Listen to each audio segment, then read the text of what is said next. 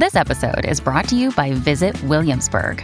In Williamsburg, Virginia, there's never too much of a good thing. Whether you're a foodie, a golfer, a history buff, a shopaholic, an outdoor enthusiast, or a thrill seeker, you'll find what you came for here and more.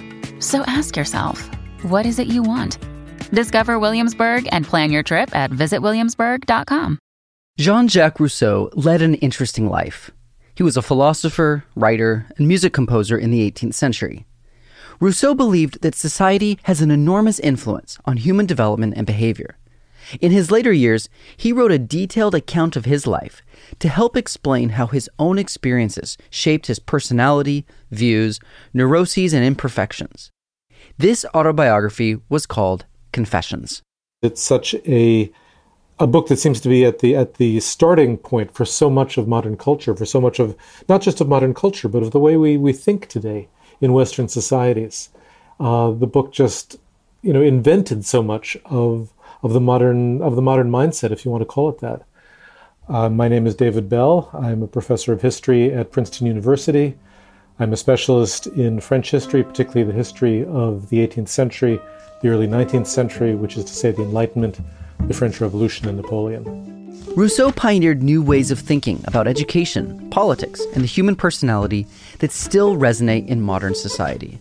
So, this notion of the corrupting effects of society, as we understand society, um, the notion of the effect of childhood experience on the formation of the adult personality, the influence of personality upon upon the written word and upon writing.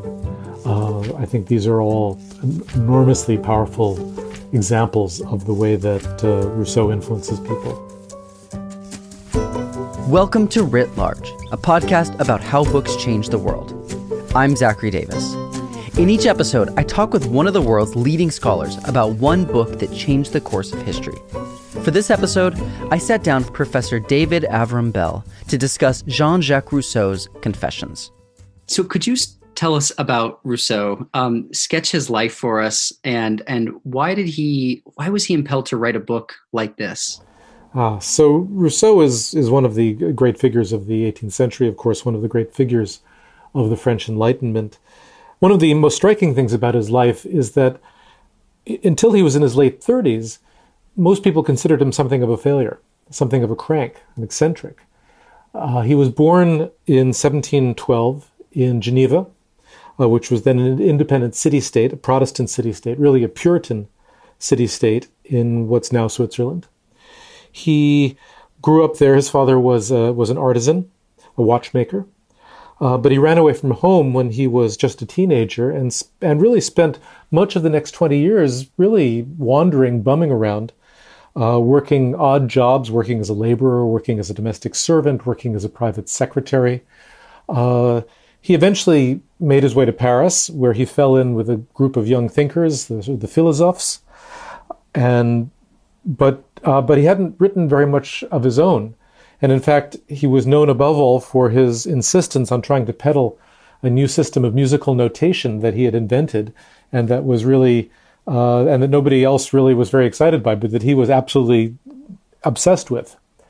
Uh, and then when he was in his, in his late 30s, he wrote what we now know as the First Discourse, which all of a sudden gave him European wide fame. The idea for the First Discourse came about one afternoon in 1749. Rousseau was reading the French gazette Mercure de France and saw an ad placed by the Academy of Dijon.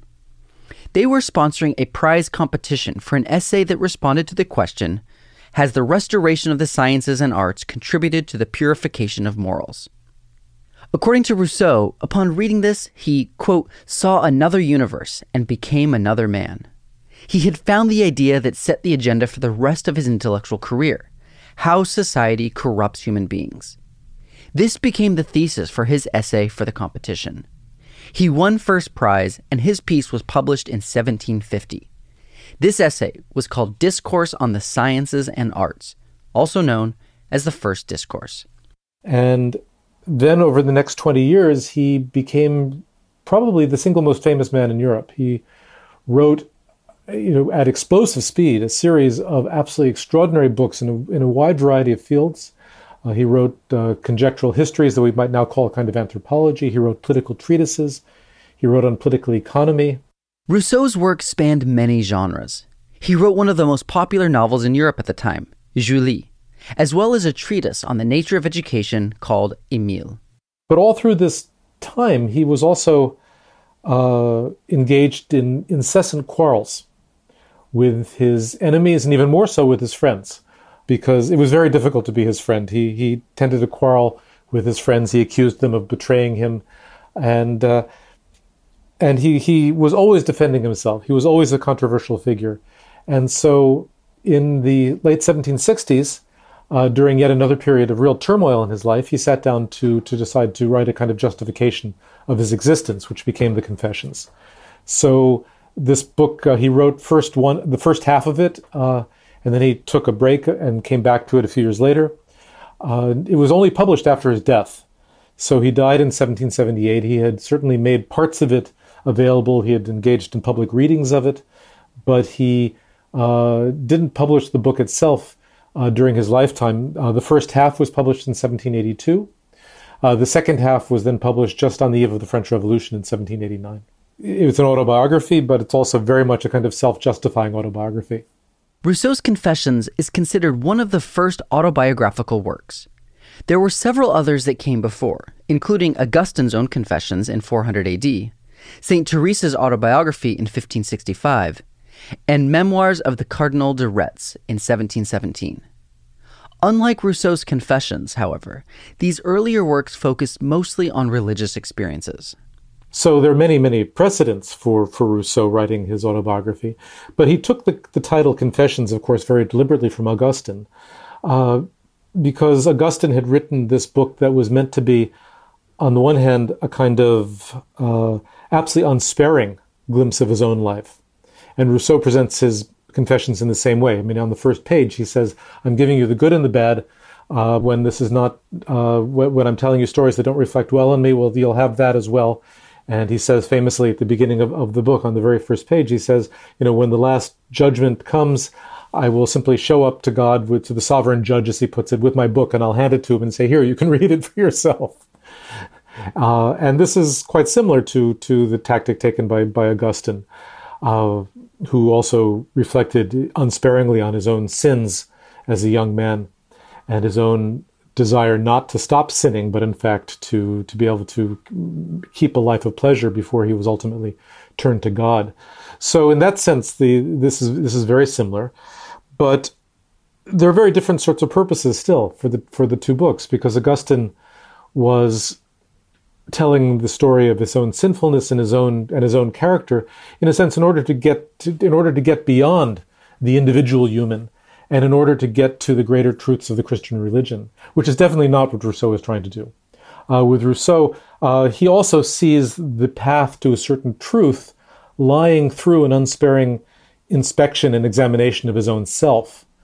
Uh, but if for Augustine the truth in question was the truth of Christianity, for Rousseau, it was the truth of, of humanity, but, but not just humanity in general, but also of a self realized humanity, of his own individual self and his own individual character.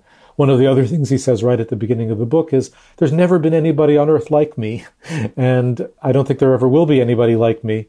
But if you want to see what I was like, then, then read this book.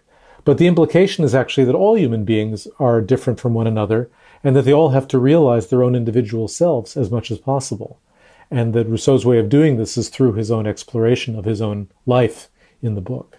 So he's interested in how we come to be ourselves. Um, how how does he do that through his text? What is he what is he trying to say about self formation? What Rousseau's trying to say about self formation is one of the most radically impressive and interesting things about the book because because particularly because of the role that he gives to childhood. So the, the entire first book of the Confessions is devoted to Rousseau's childhood from his earliest infancy. Uh, he starts by saying, uh, I felt before I could think, which of course is what is true with all human beings. And he really goes back to his earliest possible memories. And he takes us through his childhood. But more than that, he presents his childhood as the mold which sets the adult personality. And that's something which we take almost for granted today. We, we, we, you know, not only have we, if we haven't read Rousseau, we've certainly read Freud, and we take absolutely for granted that it's the, the childhood experience and the adolescent experience that makes us who we are in adulthood, at least in very large part. But this was not at all the way people thought in the 18th century, not in France, not in, not in Europe. People saw children on the one hand as being basically sort of little half formed adults but for the most part, they didn't take childhood very seriously. They didn't take childhood experience very seriously. It was something that you lived through.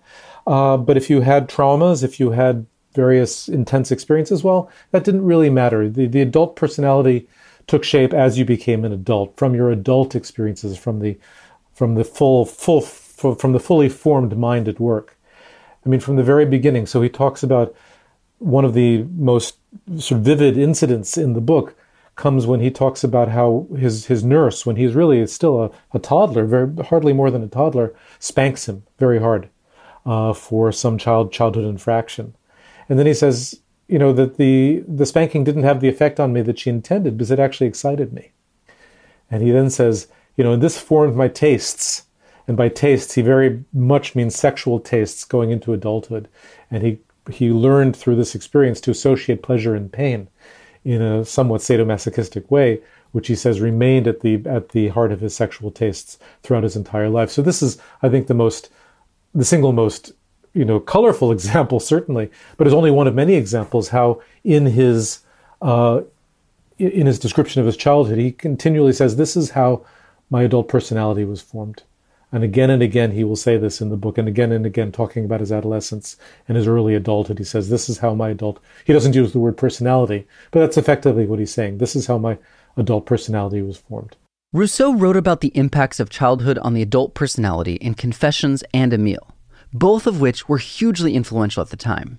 So, you know, these two books by themselves have this enormous effect, but I think the Confessions is actually a much more effective way of doing it because it's told through the prism of Rousseau's life itself rather than doing it as the kind of abstract discussion of a, of a character named Emile, who in the end is really something of a cipher because he's only a kind of vessel for Rousseau's ideas. I'm curious to learn a little bit more from you what childhood looked like in the 18th century, um, and then what changes maybe started to arise because of Rousseau's ideas about how important childhood is in the upper class, again, childhood was really not taken very seriously, so that, uh, you know, really pretty much among anybody who could afford it, up until the late 18th century, children were put out to nurse almost immediately. Uh, so that once the baby was born, they were given to a wet nurse, and often they wouldn't actually see their parents again for quite some time. There's a famous story, uh, possibly apocryphal, but I think it's actually true, about Talleyrand, who was Napoleon's foreign minister and born into the high French nobility. So the story goes that at about when he was about seven years old, his tutor, his childhood tutor, took him to a grand home, and there was a party going on, and the, the man took him inside, and he was all dressed up for the occasion, and took him to this this this very elegantly dressed couple. And the tutor said to the boy, he said, Monsieur Talleyrand, I have the pleasure to introduce you to your mother and father, whom he had really barely seen since his birth. And nobody saw anything unusual about this particularly. It didn't really matter. He was attached to his governess, to his, to his nurse, to his tutor, uh, but he barely knew his parents.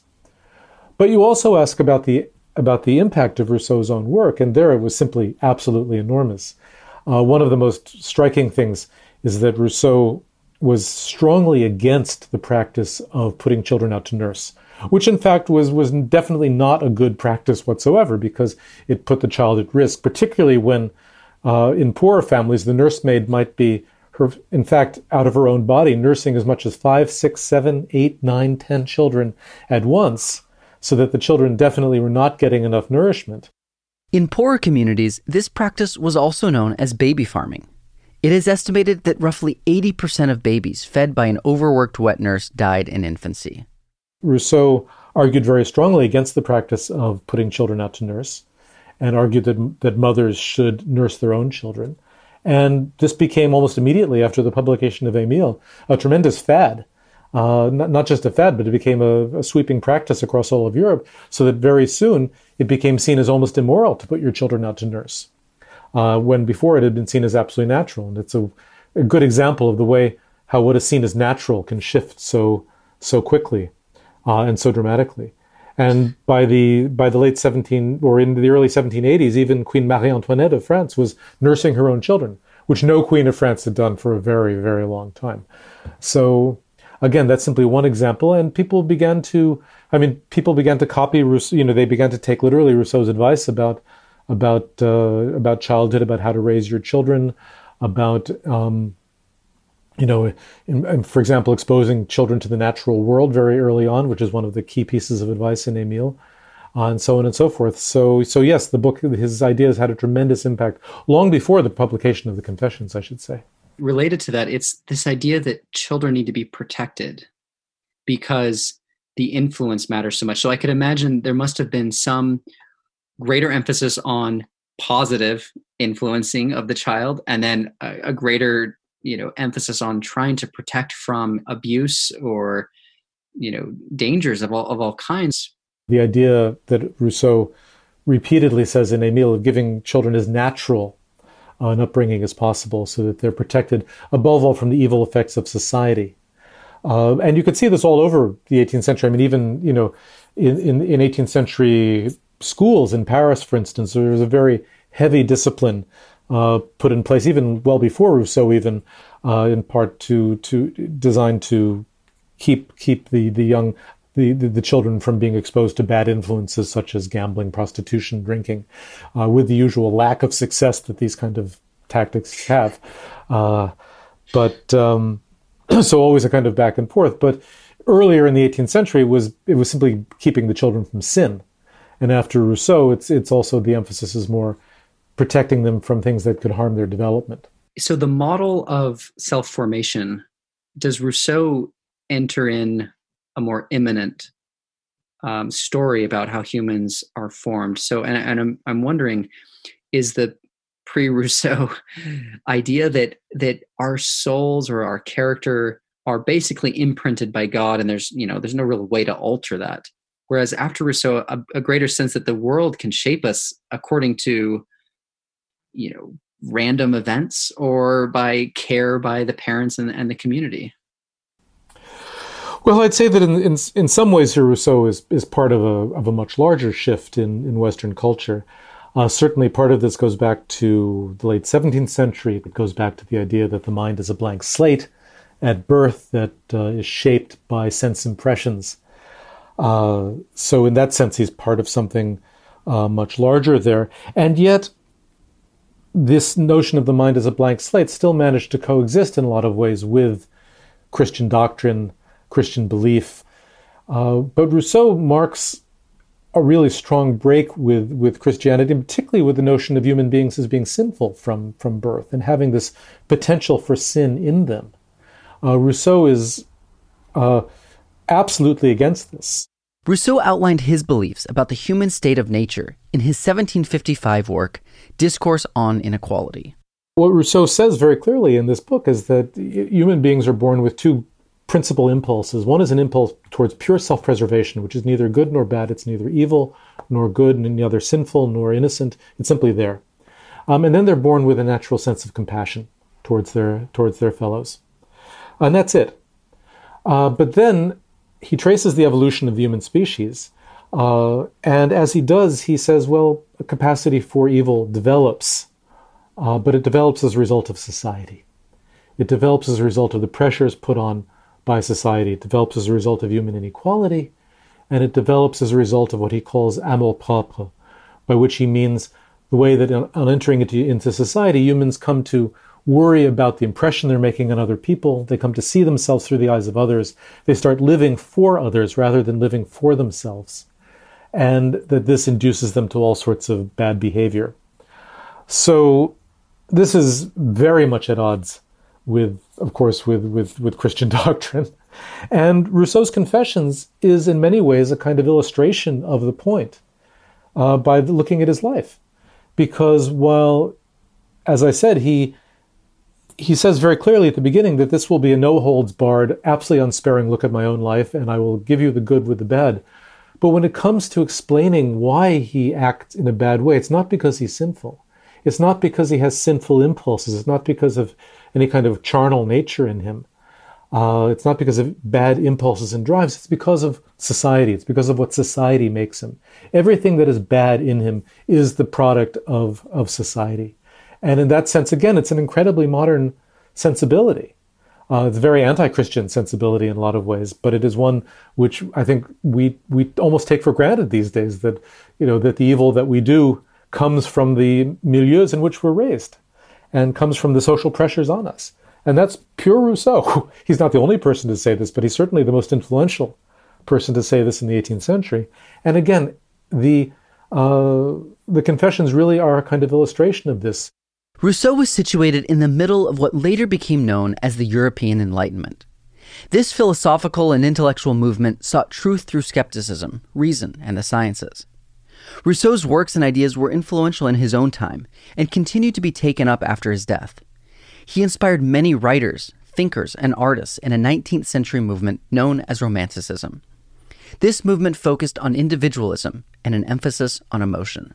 Certainly, by the by the by the turn of the of the 19th century, uh, any pretty much anybody who we consider a romantic author is reading Rousseau and is inspired by Rousseau. And, and in that sense, I mean, to the extent that we're talking about a romantic movement, it very explicitly has a debt to Rousseau, which its leading authors were very e- eager to acknowledge. You know, I can imagine that for a lot of 17th century, uh, 18th century Christians, the purpose to life was wrapped up in ideas of uh, of Christian salvation. Um, Rousseau had a different view of what life's purpose and meaning was about, maybe more about this world. Is that right? I think that most of his work is a, a break with this and a break so deep that, in fact, he never fully acknowledges it himself, which is to say that the purpose of living is to, to live in this world. In his political writings, particularly the social contract, he, he says the way to be fully, to live a full life in this world is through the state and through citizenship. And so, for instance, at the end of the book, The Social Contract, uh, even when he's talking about, you know, the pure religion of the gospel, he says, you know, in a in a in a in a state that functions, you don't really want Christianity because Christianity points people towards the world to come. It says you shouldn't really care about this world; you should just care about about about about reaching heaven. And he says if you want to have a state that works, you can't have people living like this. You need a state where people are devoted to the state, and so for that you need a religion which actually makes them worship the state quite literally, the way that the Romans did. So first there is the citizenship and, and, and living for the state, uh, for living for others, if you want to put it that way. Uh, then there, in at the beginning of Emile, the book that he writes called Emile, very, I think very, very significantly, he says, you know, when you're raising a child, you have really two choices. You can raise a child to be a citizen, or you can raise him. It's always a, a boy. You can raise him to be a man, uh, but you can't do both. You have to choose. When he says raising a man, he actually means somebody who's really kind of in tune with nature, who's in tune with his natural human impulses.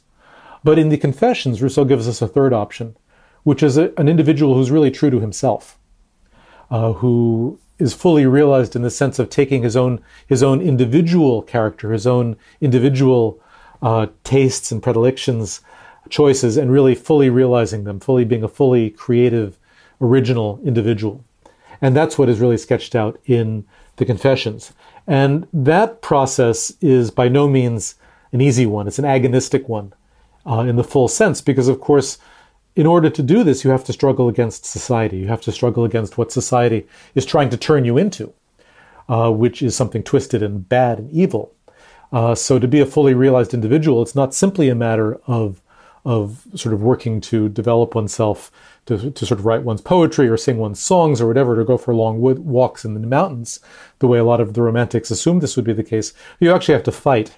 You have to fight to, to free oneself from everything that society is trying to do to, to enslave you. Rousseau's vision for society was influenced by the French philosopher Montesquieu. So, Montesquieu particularly takes very seriously the idea of mankind as a social animal. Montesquieu uh, and many of the authors of the period actually were responsible for inventing the notion of the modern notion of society. Uh, I mean, again, it's one of these notions that we take for granted almost entirely today that there's such a thing that we call society, which is separate from government, which is separate from the state, which is a kind of you know, sort of fundamental ground ground on which human existence takes place, and that is separate from from politics. And that very notion of society didn't really exist before the late 17th or early 18th century. People used the word society or civil society, but they basically meant government by it. They meant a state by it. They didn't separate these things. Montesquieu was part of a movement of thinkers who viewed society as something separate from the government. He saw it as being influenced by things like tradition, history, and interactions with other societies. They see it as something which is potentially very good. Uh, they saw their own government as as as potentially they saw the French government certainly as as as quite destructive and and and bad as despotic as potentially despotic. But society was something which had its own dynamic it had its own rules it had its own existence and could be something really quite quite quite uh, and society was really where people lived and where people could be most fully developed. So in montesquieu's work as in voltaire's work uh, you really are a fully developed individual only by living through society, in society. Uh, they, they both put a great deal of emphasis on what they call sociability, which is the ability to live in harmony with other human beings uh, through conversation, through wit, through constant interchange and interaction. Rousseau agreed that society and government were separate, but disagreed with Montesquieu on the belief that society was good. He often rebelled against society because he thought it exploited its citizens. Rousseau and Montesquieu also disagreed on the role women should play in society. Montesquieu believed women were required for a good, balanced, and elegant society. Rousseau believed in a more domestic role for women. Uh, Rousseau really believed that women should be, uh, you know, that they didn't have any kind of public role whatsoever. Uh, and, you know, it's interesting because in the Confessions, he spends a great deal of time, of course, talking about women, and he doesn't really stick to his own, to his, to his, to his own uh, you know, to his to his own preaching in the Confessions. He is suspicious of society and worries about the way it corrupts. Um, how does he teach this idea of personal independence from society? Ah, this is where often he had you know such a great influence. It, it was, it was it was in part through advocating a kind of asceticism, so and not taking handouts. So Rousseau famously gets involved in one of the great quarrels of the 18th century, one of the great intellectual quarrels, and he gets involved with, with his former friend, his ex friend, David Hume, uh, the Scottish philosopher. So Rousseau is chased out of Switzerland uh, because of the things he's written. Because, of course, a lot of the things he's written don't please the authorities. They don't please the authorities in France, they don't please the authorities in Switzerland. He goes back and forth between France and Switzerland, between formal Catholicism and formal Protestantism during his lifetime. By the mid 1760s, Rousseau was driven from his home in Switzerland by an angry mob. He fled to England to stay with his friend David Hume. And then David Hume very kindly arranges for Rousseau to receive a kind of stipend from a wealthy English nobleman. And Rousseau says, You Judas, you've betrayed me. You've, you, you're trying to enslave me. You're making me dependent. And it's not the first time that this happens either. In the Confessions, he tells the, another story about how I mean, one of the things, also one of the things he does in his career is he actually he writes music and he writes operas. And while he starts out not being able to to read music at all and starts out as somebody who's trying to teach music without actually knowing it, uh, by the time he's in his in his 40s, he's he's very good at it, and he writes an opera which is put on at Versailles, and it pleases the king. It's put on before the king of France, and the king likes it, and the king then, as the king would do in these circumstances, offered Rousseau a stipend and said, "Why don't you become a kind of paid paid uh, affiliate of the court, and we'll, you can write your operas, and we'll we'll we'll give you a, we'll give you a, a living." And Rousseau and and Rousseau's friend Diderot says, "This is great. You're all taken care of. You don't have anything to worry about. Congratulations." And Rousseau says, "I thought you were my friend, but don't you see that they're simply trying to enslave me?" And so Rousseau, at least he claims to not take any handouts at all. Now, in fact, he takes lots of handouts from wealthy women, and he lives in their houses, he accepts homes from them, he accepts lots of things from them. But he always says, I'm not taking any handouts. And he lives very, and he actually lives very simply for much of his life, particularly when he's in France. Rousseau earned a living by copying sheet music by hand. Although there were printing presses that could also copy the music. If you only need a couple of copies, it was often cheaper to pay someone to do it by hand. And he argued that this is what you have to do. You have to live an ascetic life. You have to resist the sort of embellishments of, of, society. You have to resist taking anything from anybody because as soon as you take something from somebody, they have power over you. As soon as you accept a stipend, you have to do what they want. Later in life, he goes to live in these fairly remote rural areas. He spends his time walking in nature, walking through the mountains, walking through the woods, uh, very much in isolation. So as he gets older, he says, yes, you have to really isolate yourself entirely from society. Rousseau was a firm believer in living for yourself. Going back to his earliest works on child raising, he believed that people are born good and then corrupted by society. He believed that part of how society corrupts people is by forcing them to live as others want them to live. For him, this included taking handouts and stipends from wealthy noblemen and even the king. According to Rousseau, when you live as others want you to live, you're not being true to yourself, and this sets up a psychological tension that harms your psyche. Rousseau felt this tension at various points throughout his life. Confessions, in part, was his attempt to try to uncover his true nature, the nature that got corrupted by society. For him, writing was a way to access the individual psyche. What he makes very clear in all of his writing is that the writing itself is a product of his own individual psyche. That the writing itself, and this is something again which we take absolutely for granted these days. I mean, every single creative writing class that has ever been starts with, of course, the admonition to write what you know, right? To write from yourself.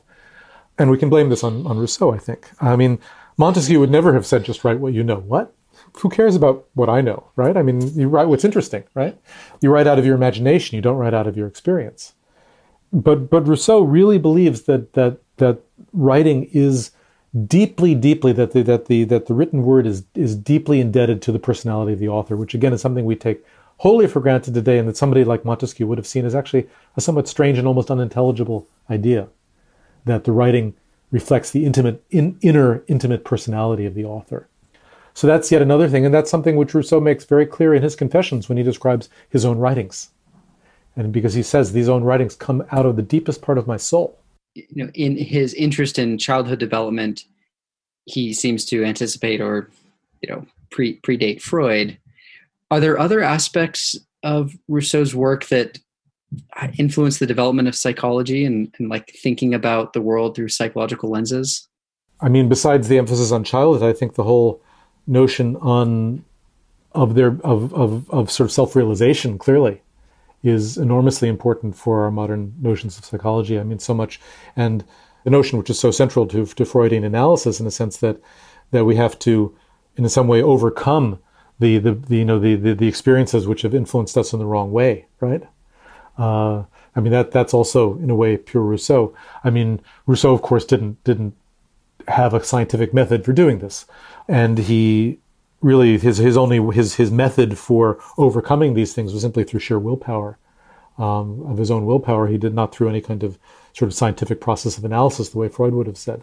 So that's that's very different, of course. But uh, I mean, he is an intensely psycholo- uh, psychological writer in a sense. In his, I mean, everything is attuned. Everything he writes is, in a sense, is concerned with the the individual psyche, with uh, the development of the mind, but not just with the development of the mind, but with the development of the personality with the development of personality traits, and with the idea that there are healthy and unhealthy traits, pathological and non pathological traits, um, and that you have to try to work to raise children and then to treat adults in such a way that you will be fostering the development of the healthy traits and stifling the development of the unhealthy ones.